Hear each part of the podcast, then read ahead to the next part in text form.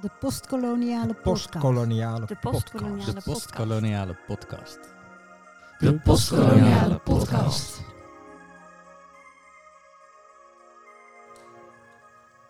Vrijwel meteen na de komst van Europese kolonisatoren in Zuidoost-Azië ontstonden er relaties tussen Europese mannen en inheemse vrouwen. De gekleurde kinderen die uit deze relaties voortkwamen werden Indo-Europeanen genoemd. Aanvankelijk gingen vele van hen op in de bovenste lagen van de koloniale maatschappij, als ze tenminste erkend waren door hun Europese vader. Maar in de tweede helft van de 19e eeuw veranderde dat langzaam maar zeker. Een enkeling bleef aansluiting vinden bij de koloniale elite, maar de meeste Indo-Europeanen gingen op in een tussenlaag tussen Europeanen en inheemse. Ze maakten deel uit van twee werelden en toch ook weer niet, en leefden in hun eigen wereld. Na de Tweede Wereldoorlog verhuisden veel Indo-Europeanen naar Nederland. Daar werden ze niet altijd even welkom geheten. Iconisch is de foto van de muur in Den Haag, waarop met grote witte letters Indo ga weg staat te lezen. Vandaag spreken wij over de positie van Indo-Europeanen in de koloniale en postkoloniale literatuur en maatschappij met Vivian Boon en Petra Boudewijn. Vivian Boon studeerde Amerikanistiek aan de Universiteit van Amsterdam. Vervolgens werkte ze als journalist voor RTL Nieuws en als binnenlandcoördinator voor de NOS. En sinds 2020 is ze hoofdredacteur van Moesson, het Indisch maandblad waarvan haar grootvader Charlie Robinson aan de wieg stond. Petra Boudewijn is universitair docent moderne Nederlandse letterkunde in Leiden. En ze promoveerde in 2016 op het proefschrift Warm Bloed de representatie van Indo-Europeanen in de Indisch-Nederlandse letterkunde van 1860 tot heden. Mijn naam is Rick Honings. Mijn naam is Koen van het Veer. U luistert naar de postkoloniale podcast, aflevering 7. We praten zoals gezegd met Vivian Boon en Petra Boudewijn. Vivian, om met jou te beginnen. Welke band heb jij met Nederlands-Indië en Indonesië? Nou, mijn vader is daar geboren en eh, mijn grootmoeder. Ehm, eh, dus dat is de, de, de, de fysieke band, zou ik maar zeggen, de letterlijke band. Eh, zij, eh, mijn vader is met het gezin in 1954 eh, teruggekomen naar Nederland. Mijn grootouders, dus mijn grootvader Charlie Robinson, zijn echte naam Jan Boon, werd in Nederland geboren op verlof, toen zijn vader op verlof was in Nijmegen en is verder opgegroeid in Batavia. Hij voelde zich echt ook een kind van Batavia. En mijn grootmoeder die is geboren in Situbondo op Java. En eh, nou, uiteindelijk zijn zij dus met het gezin, met mijn vader en mijn tante in 54 teruggekomen naar Nederland. Of ja, naar Nederland gekomen. Even wat namen invoegen. Ja. Je, eh, je grootmoeder heette, heette Lilian Dussel en je vader heet? Mark Boon. Oké, dankjewel. Ben je vaak in Indonesië geweest? Ik ben er één keer geweest. Het was wel een hele bijzondere reis. Samen met mijn vader en mijn grootmoeder. Ehm, en eh, dus dat was al heel bijzonder om dat met de drie generaties te mogen doen. Ehm, mijn eh, grootmoeder heeft ons daar toen echt eh, van alles verteld en laten zien op Java. We hebben daar een rondreis gemaakt. En ja, dat was heel bijzonder. Petra, waar komt jouw fascinatie voor Nederlands-Indië en Indonesië vandaan? Eh, nou, in de eerste plaats is dat een wetenschappelijke eh, fascinatie. Of ik heb eh, Indië eigenlijk leren kennen door middel van de literatuur, hè, door middel van de Indische letteren. Maar daarnaast heb ik ook wel een kleine persoonlijke connectie met, met Indië. Ik ben namelijk opgegroeid in een klein dorpje in de buurt van Arnhem. En ik ging in Arnhem naar school, vlakbij Bronbeek. En in het kader van de geschiedenisles zijn wij veelvuldig ook naar eh, Bronbeek eh, geweest, waar wij geleerd hebben over het koloniaal verleden in Nederlands-Indië en ook gesproken hebben met veteranen. En eh, in dat opzicht ehm, ja, maakt Indië wel al heel erg lang deel uit van mijn belevingswereld. Is er een bepaald boek dat voor jou een eye-opener was toen je begon met de Nederlands-Indische letteren? Ehm, nou, als scholier of als, Scholier of student? als student? Nou ja, ehm, ik ben natuurlijk in, in eerste instantie ook via het literatuuronderwijs in aanraking gekomen met Indische literatuur. Maar dat zijn dan vooral de boeken die je zo op school aangereikt worden. Dus dat zijn boeken als eh, Max Havelaar of Oeroeg of eh, Bezonken Rood. Eh, en dat zijn toch wel allemaal tamelijk witte perspectieven of hè, eurocentrische perspectieven. Pas later op de, op de universiteit zijn daar ook andere meer indocentrische perspectieven bijgekomen. Zoals bijvoorbeeld Vincent Mailleu of Marion Bloem. Zit daar nog een, een, een docent achter die jouw passie daarvoor heeft gestimuleerd? Nou, in eerste instantie ehm, heb ik uh, college gehad over uh, de koloniale letteren van Erika van Boven, die later ook mijn, uh, mijn promotor geweest is in mijn promotieonderzoek. We praten vandaag over literatuur. Ehm, Charlie Robinson, Vincent Milieu was zijn, zijn pseudoniem. alle, alle twee pseudoniemen van Jan Boon. Hè. die richten het blad Moesson op. En Moesson is een blad waarin van ouds ook veel aandacht werd besteed aan literatuur. Wat voor tijdschrift is Moesson eigenlijk, Vivian? Kun je daar iets meer over vertellen? Ja, mijn grootvader richtte dat blad op um, echt als een spreekbuis voor de Indische gemeenschap hier. Toen hij uh, hier kwam, toen uh, voelde hij zich ontheemd hè, als kind van Oost en West. En hij zag natuurlijk dat met hem zoveel anderen dat ook uh, hadden. En hij wilde dus met Moesson, met Tong Tong heette het toen, een spreekbuis creëren voor de Indische gemeenschap. Dus een blad waarbij mensen gewoon hun verhaal konden vertellen en vooral hun eigen identiteit konden doorgeven. Ehm, mensen kwamen natuurlijk allemaal hier, moesten een nieuw bestaan opbouwen, opgaan in de Nederlandse maatschappij, zich daarin gaan bewegen.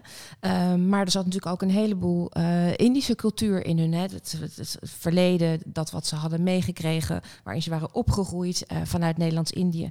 En dat verhaal, dat, uh, daar was natuurlijk een enorme behoefte aan om dat te kunnen blijven delen. Dus mijn grootvader zei, deel dat in het blad, deel je verhaal, uh, zodat je die identiteit door kunt geven. En dat is eigenlijk wat Moesson al die jaren is blijven doen. Zijn, zijn grote passie was literatuur. Dat was ook een middel voor hem om zijn publiek te bereiken, is het niet?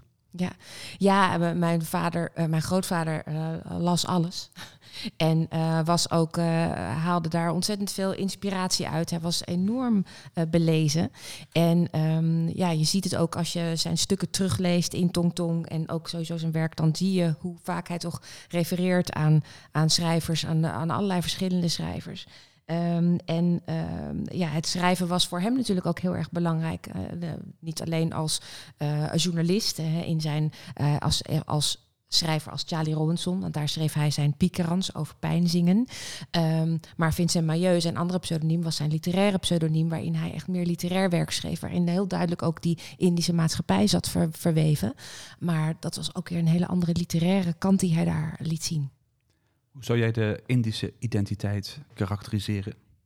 Ja, lastige vraag is dat altijd. En die krijgen wij natuurlijk heel vaak bij Moesson. En dat wordt natuurlijk steeds lastiger naarmate uh, de generaties vorderen.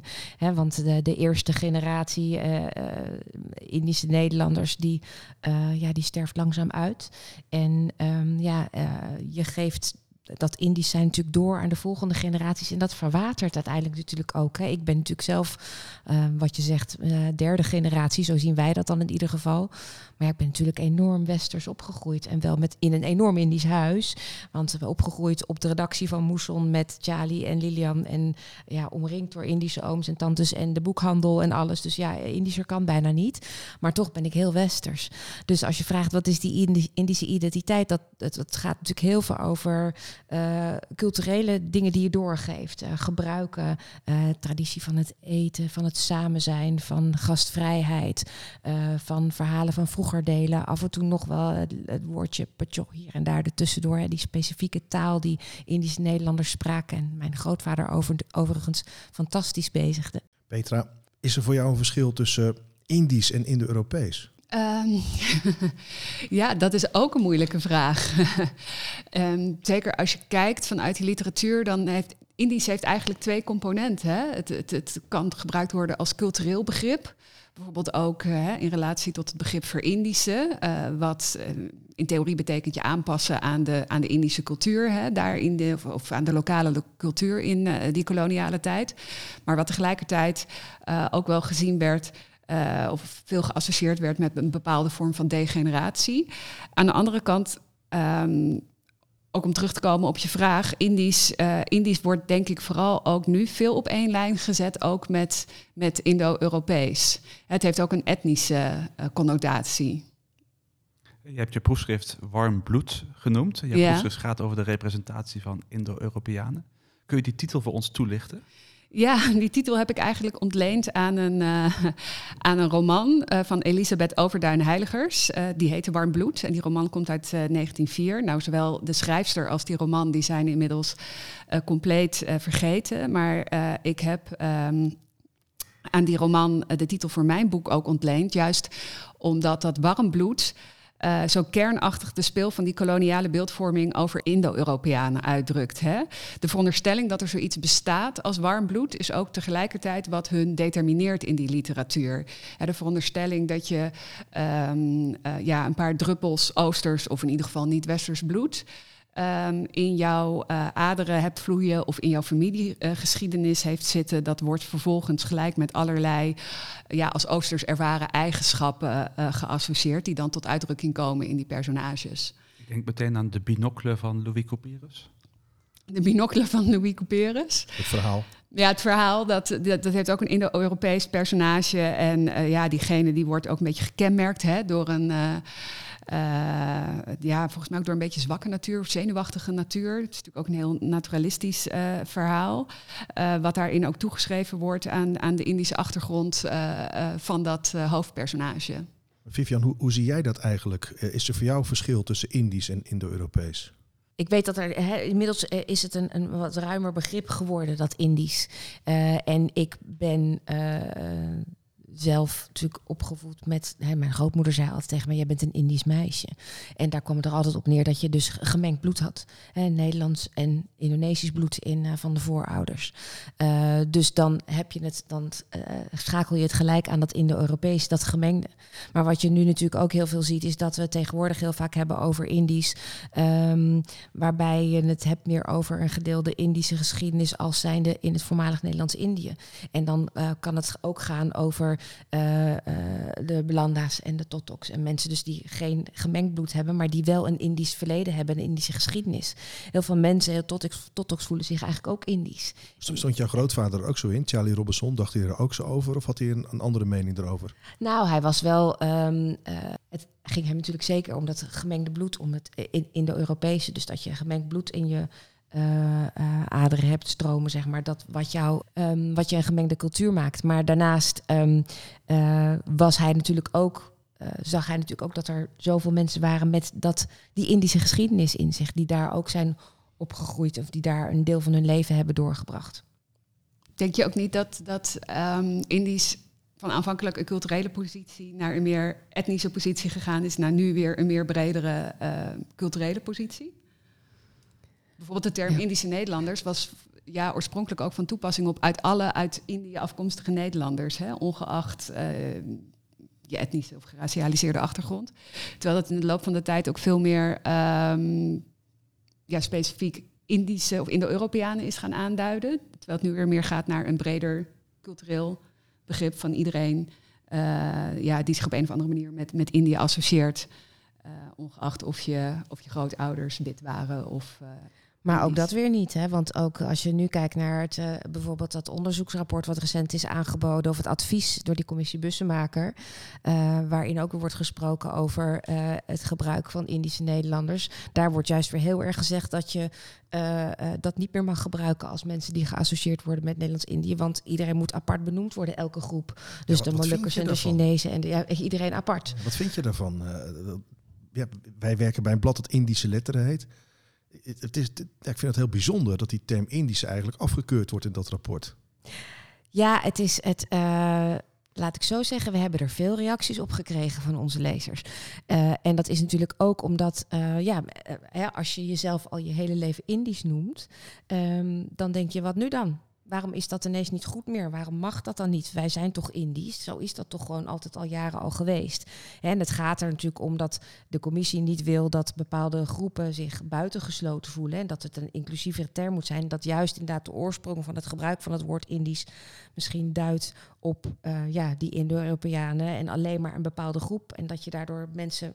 Hè, je raakt een belangrijk punt aan. Uh, de Indo's of de Indische mensen als buitengesloten groep. Mm. In de koloniale tijd waren ze buitengesloten, toch Petra of niet?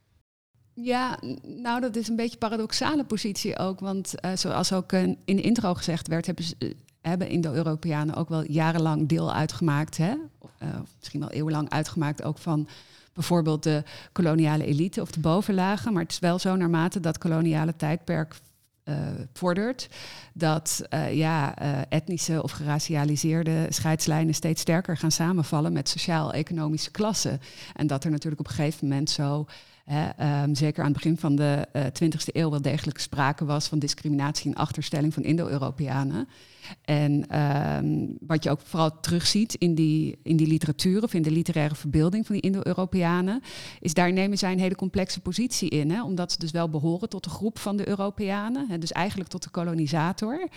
Um, zij zijn tegelijkertijd ook het product van kolonisatie, want als je maar lang genoeg terug kijkt in uh, de familiegeschiedenis van Indo-Europeanen of ook van die Indo-Europese personages, dan kom je vanzelf een Indonesische voormoeder tegen.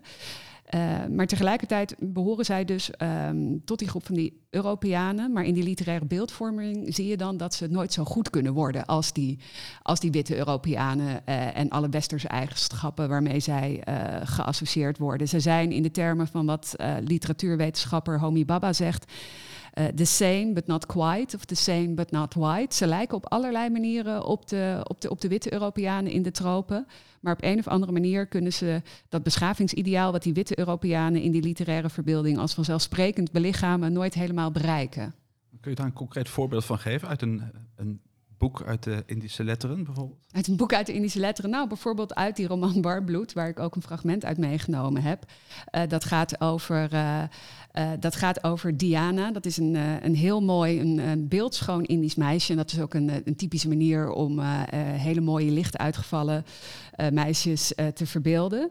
zij is beeldschoon, um, maar, en zij heeft een Europese opvoeding gehad, dat moet ik er ook bij zeggen. Ze is op kostschool geweest in Europa. dus ze groeit op in die koloniale elite. Ze heeft haar opvoeding in Europa genoten. maar dan toch zie je dat op grond van haar warme bloed, dat het haar niet lukt om te functioneren in die koloniale maatschappij. Omdat ze als gevolg van dat warme bloed, omdat ze zo mooi is, dan is ze ook vaak sensueel. Hè? Dan, uh, dat zijn twee dingen die erg met elkaar geassocieerd worden. En uh, door haar warme bloed, haar Oosterse bloed van haar Oosterse voormoeder, uh, raakt zij in allerlei amoreuze schandalen verwikkeld. En uiteindelijk ja, raakt zij dermate, zoals dat dan heette, gecompromitteerd dat zij dan Indië moet verlaten. En daar heeft ze ook wel de nodige kritiek op, want Um, ja, zij verzet zich vooral, en daarom heb ik ook deze roman meegenomen. Zij verzet zich vooral ook tegen allerlei Europese fatsoensnormen. En uh, zij wil eigenlijk ook helemaal niet in de pas lopen met die Europese beschaving. Zij wil zichzelf kunnen zijn.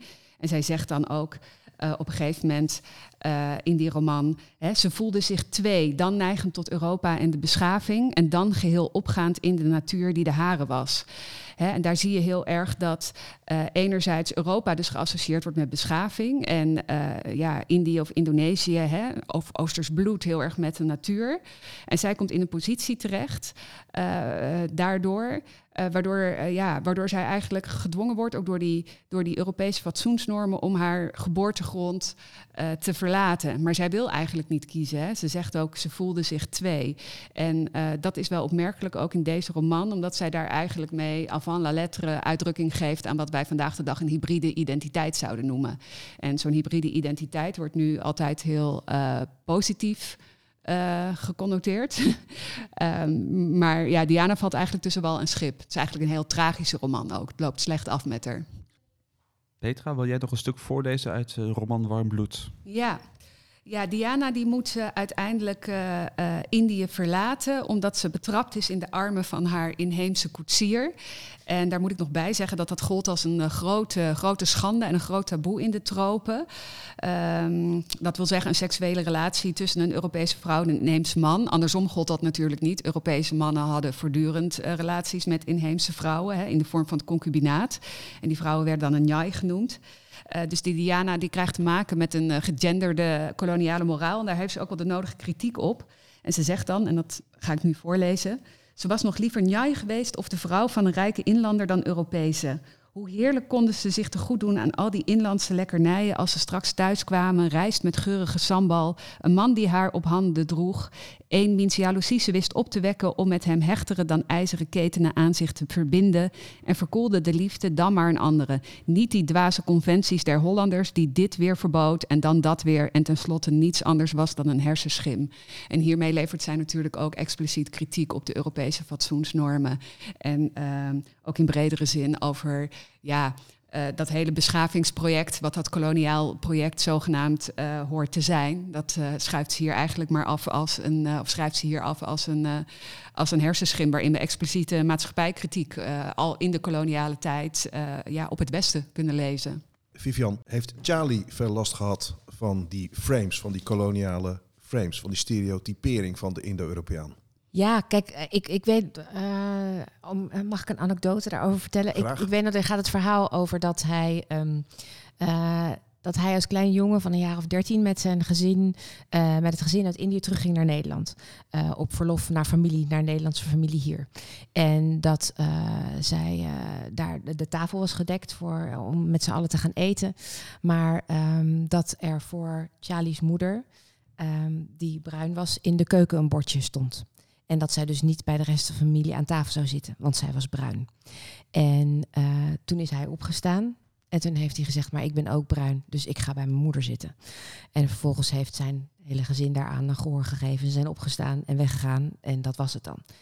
Dus uh, ook hij was had een bruin uiterlijk, dus ondervindt natuurlijk, vond natuurlijk ook die enorme tussenlaag waarin hij verkeerde. Hè? Van dat je aan de ene kant uh, de aansluiting hebt bij die Europese bovenlaag, maar aan de andere kant je bruin voelde en ook daar heel erg thuis voelde.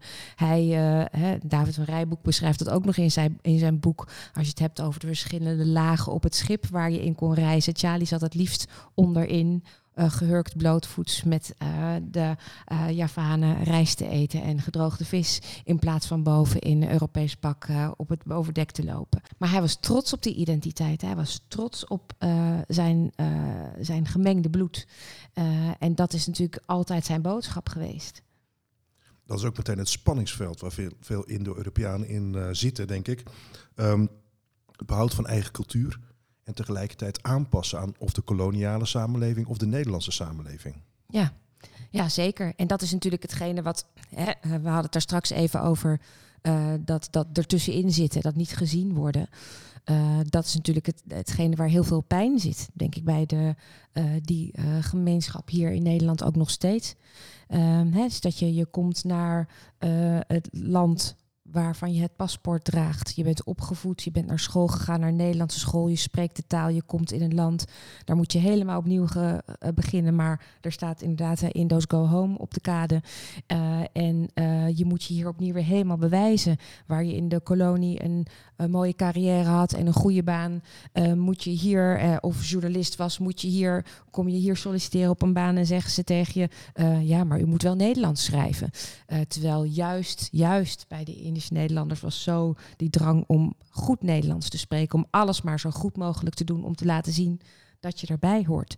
Ze hebben dat zo stilletjes gedaan, dat het aanpassen. Mijn grootvader zei, oké, je mag opgaan in die samenleving, maar wees altijd trots op je afkomst. Dus uh, ga niet helemaal uh, daar helemaal in op.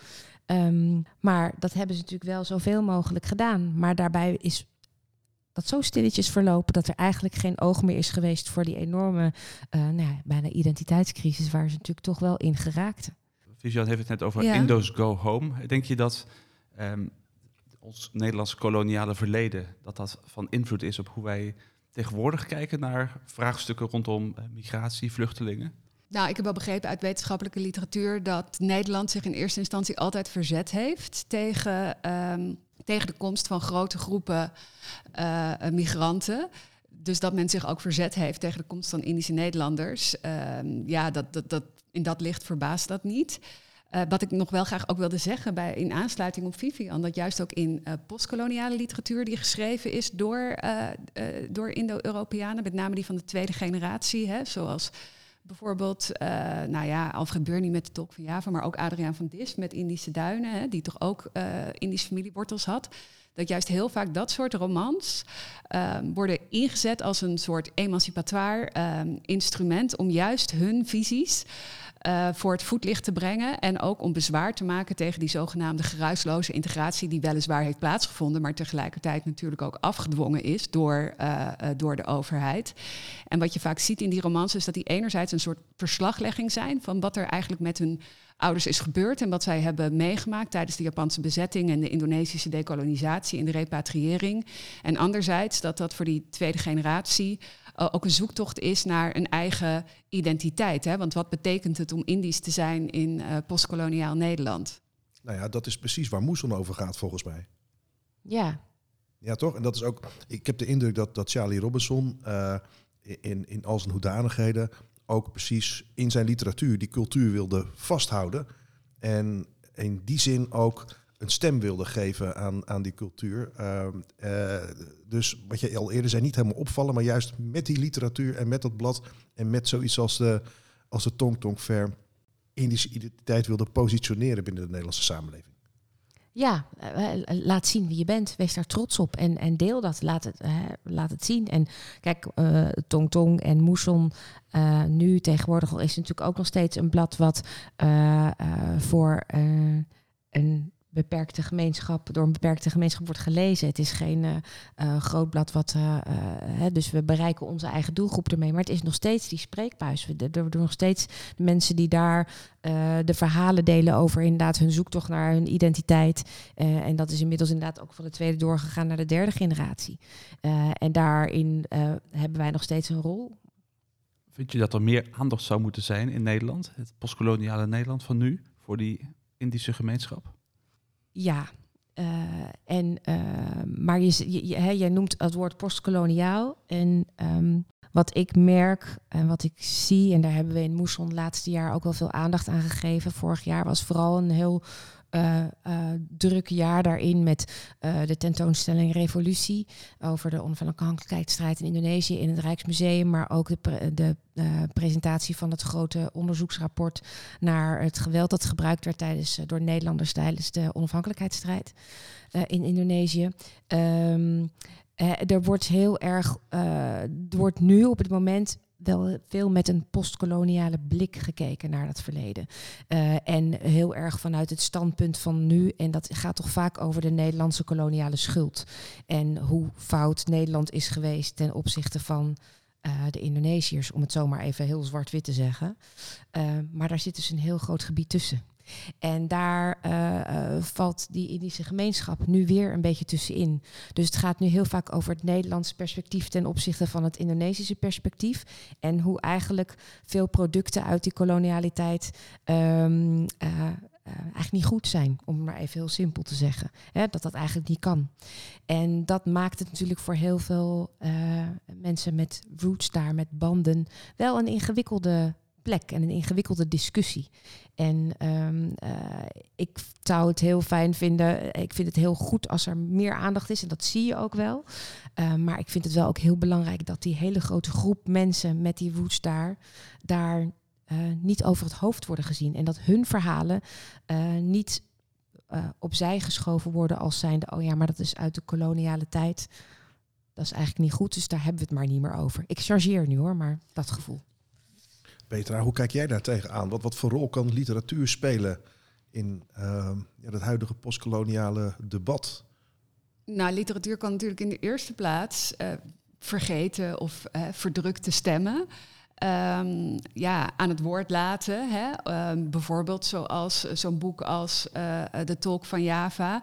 Heel lang gold ook de oorlog in Indië als een, als een vergeten oorlog, waarin weinig aandacht was in Nederland binnen het maatschappelijk debat. En dan juist literatuur is een kan een heel sterk instrument zijn om juist dat vergeten leed, of ook dat leed van die, die repatriëring of wat er allemaal is gebeurd, um, ja, voor een breed publiek invoelbaar en uh, aanschouwelijk te maken. Het is ook mooi dat er, zo, dat er in Moesson veel uh, aandacht wordt gegeven aan literatuur. Hè. Dido Michielsen met Lichter dan ik. Marion Bloem met, uh, met al haar boeken. Die hebben toch een stevige positie in jullie blad ook. Zeker, zeker. En, en, en nog vele andere. We hebben altijd veel aandacht voor de boeken die er geschreven worden. En niet alleen uh, de boeken die wel het brede publiek weten te bereiken. En de grote schrijvers. Maar er zijn zoveel mensen die hun verhaal optekenen en die dat schrijven. En dat heeft, uh, daar is altijd oog voor geweest. En ook in de jaren tachtig al was Moesson ook een zeer actieve uitgeverij. Onder leiding van mijn grootmoeder Lilian. en zijn er heel veel boeken en schrijvers geweest die daardoor hun boeken hebben kunnen publiceren die toch ook echt wel een, een mooi beeld hebben kunnen schetsen van dat Indische verleden. Hè, zoals uh, Lin Scholte, uh, maar ook uh, ja, Helene Wesky. Jill Stolk. Scherp ja. van Ja. Dus ik denk dat dat heel mooi is dat ja, daar binnen ons blad, maar ook in het verleden van Moesson altijd zo'n groot podium voor is geweest. Je hebt een boek meegebracht als leestip voor de luisteraar. Ja. Welk boek heb je gekozen? Ja, dat, nou, kan eigenlijk niet anders, hè, maar dat zijn de, de piekrans van de straatslijper van uh, mijn grootvader, van Charlie Robinson. Wat is dat voor een boek? Het, uh, het, bestaat uit meerdere delen. Het zijn eigenlijk uh, de gebundelde columns die mijn grootvader schreef uh, in de krant toen in het naoorlogse Indonesië.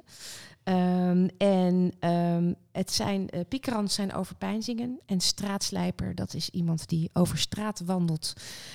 En het zijn dus zijn jeugdherinneringen van hoe hij opgroeide in Batavia, maar ook hoe hij later als uh, volwassene uh, daar over de straten slijpte. Um, hij heeft ook nog een bundel geschreven, Piekeren in Nederland. En dat gaat ook weer over de tocht hier naartoe en over hoe uh, hij hier alles heeft ervaren. de boeken schetsen een prachtig uh, eigenlijk. En laten heel goed zien hoe de samenleving toen was. En wat ik, nou, van de week had ik nog iemand in de winkel die zei: Ja, ik heb die boeken verslonden. En vooral omdat ik mijn hele eigen leven daarin teruglas. Zou je een fragment kunnen willen voorlezen? Ja. Even mijn bril opzetten. Ja. En mijn Indische uitspraak en mijn pachol zijn niet wat het geweest is of zou moeten zijn. Dus vergeef me voor degene die dit horen en heel goed dat kunnen spreken, dat ik misschien niet altijd netjes uitspreek. Um, het is het verhaal, uh, dat het misschien even behoort, even wat introductie misschien. Het heet Zwerftochten door Oud-Batavia. En ik vind het een heerlijk verhaal. Het gaat erover hoe Jali als kleine jongen met zijn vrienden een vlot bouwt van pisangboomstammen en uh, met hun uh, kleding als vlaggen aan de mast de Chilingong afvaart. Daarna voeren we achter de HBS langs en zwoeren dat we er nooit naartoe zouden gaan. Voor ons geen pennenlikkers bestaan, maar na de ambachtschool het leven des sterke mans met aanbeelden, vuurketels en machinekamers op oceaanschepen. Vervolgens kwam er een stuk zonder kampongs, met veel achtererven van herenhuizen en daarna een wild niemandsland met allang-allang en klapperbomen. Want de Oranje Boulevard was toen nog niet doorgetrokken en er was geen brug. Ook het scholencomplex tegenover de CBZ bestond nog niet. We voeren onder een loopbruggetje door, waar enkele mannen met lange witte jassen overheen liepen en waarover we discussieerden of het barbiers of dokters waren. En toen, na een bocht, deden we een grandioze ontdekking. Daar lag een grote ijzeren spoorbrug met grote bogen over de rivier. We waren compleet stupefait, want voor, ver, voor zover wij wisten, ging in de stad de trein maar op één plaats over een ijzeren spoorbrug, op Antjol. We werden ongerust. Zou de rivier ons stiekem uit de stad gevoerd hebben?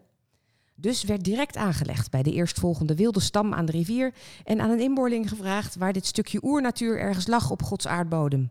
De man die tot aan zijn knieën stond te trappen in een grote mandkedele voor tempeh en daarbij alsmaar om zijn as draaide, legde uit waar we waren. Daar zo, in het westen, lag Pegangsaan. Wees de linkerarm die de ene helft van de aardbol afdraaide. En daar zo, wees de voortbewegende rechterarm langs de rest van de horizon, lag de opiumfabriek. As je me nou. En hoe laat of het Kira Kira was? Zo in de buurt van tweeën. We rukten de vlaggen van de mast en trokken ze hollende aan, in de geest visioenen waarnemend van koud wordende rijsttafels, waaraan verbolgen papa's zaten te wachten met klauwende vingers, één oog op de klok en één ook op de mattenklopper. We bereikten de grote weg binnen vijf minuten en al dravend en af en toe gongchengend aan de tram, ons dierbaar ouderhuis in pakweg een dik half uur. En dat de Kontiki-vaders thuis niet feestelijk met hula hula werden ontvangen, maar met zeer onfeestelijk boeloeboeloe, de achterkant natuurlijk. Dat verzekert u met nog even een nastreling van eertijds getroffen delen, uw ex-kapitein Ketebok Pisang, Charlie Robinson. Prachtig. Dankjewel. Dankjewel Petra Boudewijn, dankjewel Vivian Boon. Ehm, dit was de postkoloniale podcast.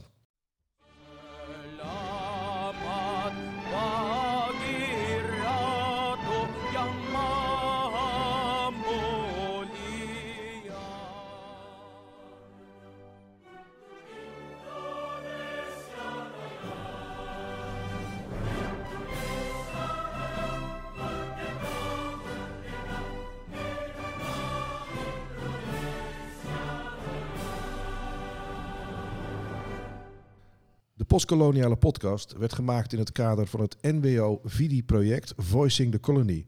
Dat aan de Universiteit Leiden binnen het Leiden University Center for Arts and Society, LUCAS, wordt uitgevoerd.